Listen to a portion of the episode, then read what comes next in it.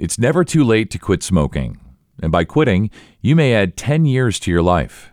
But quitting is not easy and often takes people 10 tries or more before they can successfully quit. And here today to help us understand the benefits of quitting, including reducing the risk of developing lung cancer, is Sarah McDonald. She's a clinical oncology coordinator and oncology nurse navigator with Montefiore St. Luke's, Cornwall.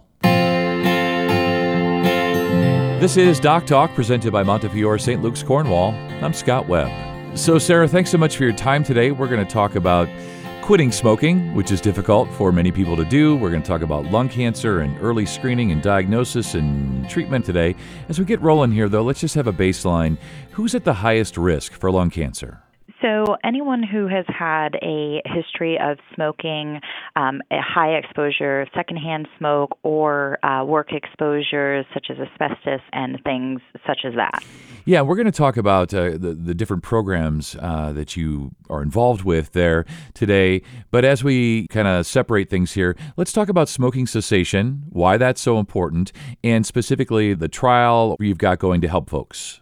In terms of smoking cessation, obviously it's one of the most important factors to reduce any type of lung um, disease that could be a potential risk for you. So it's definitely something that is uh, manageable and something that can help you take back your health.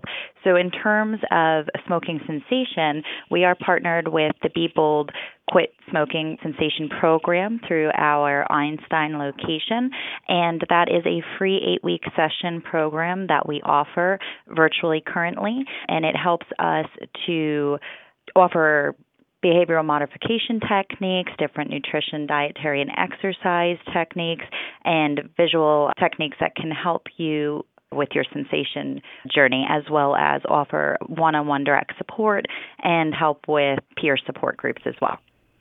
Wow, it sounds really comprehensive and uh, eight week program. Sounds good. You know, as I mentioned there, quitting smoking is very difficult. And it might be uh, too much to heap on your shoulders here to say, you know, Sarah, why is it so hard to quit smoking? Why is it so hard to quit tobacco? But just in general, why is it so hard, Sarah? And what tips do you have, just briefly here in a podcast form, what tips do you have for folks? And, and I think one of the biggest ones, and I'm sure you would echo this, is really that folks have to want to quit, right? Absolutely. And in wanting to quit, there is never a bad time to quit. So some people um, find that dependent on where they are in life or if they have other life factors that are going on, like high stress at that time, that it is something that they can't foresee doing. However, again, there's never a bad time to quit smoking. And in terms of smoking cessation, honestly, reaching out and having that conversation with your healthcare provider and knowing what programs are available to you is truly one of the biggest first steps that can happen. Moving forward past that point, again, once you've um, been connected with a group like the Be Bold Quit Smoking program, we can then um, help to navigate any financial or psychosocial or any type of barriers and truly tailor a direct plan that is patient centered and about what fits your lifestyle to help you make those steps possible. Yeah, that sounds good. And there are those barriers. There are those real barriers, those imagined barriers. And I think you're so right. I think some folks think, oh, well, I've been smoking so long, you know, it's probably too late to quit. And as you stress there, it's never too late to quit smoking. It's never too late to quit tobacco. And good that you're working with folks to help them further those goals, which is great. So I want to shift gears just a little bit here and have you talk about the Early Lung Cancer Action Program and, and what's involved with that program. The program is open to anyone ages 55 to 77 again who is at risk or a high risk of developing a lung cancer.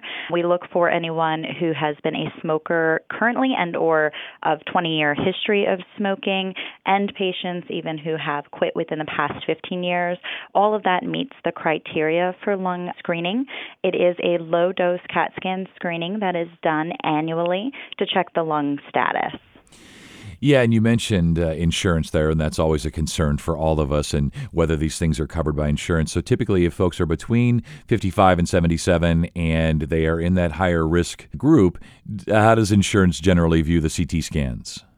So typically, if you fit the criteria, some insurance will require a prior authorization. Aside from that, our program here, if eligible and meeting the criteria and wanting to pursue screening, our program specifically, there is no out of pocket cost associated with it directly for the annual screening.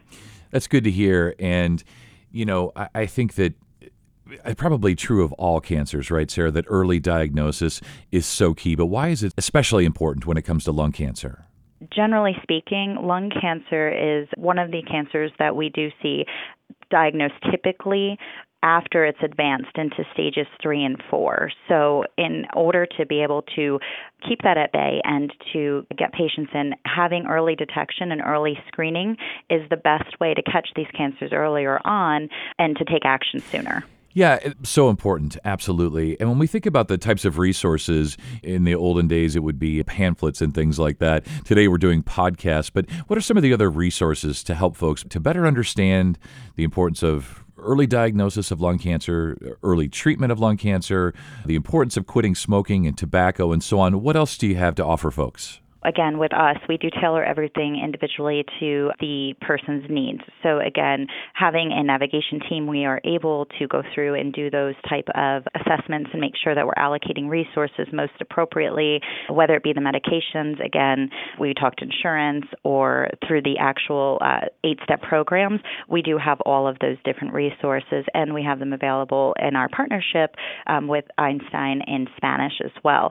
As far as individual resources in our program, we provide all the tools and handouts and education materials, which can be shared digitally. Again, right now, everything is still in a virtual platform. Therefore, the sharing of materials is quite easy now with technology and handhelds.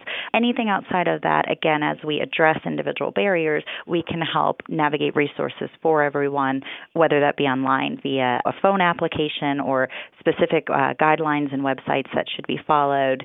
We can provide that to the patient patients directly. Yeah, you sure can. And as we wrap up here, you mentioned uh, you used the buzzword there. There's a few buzzwords in medicine that we all patients love to hear, like minimally invasive. We love that.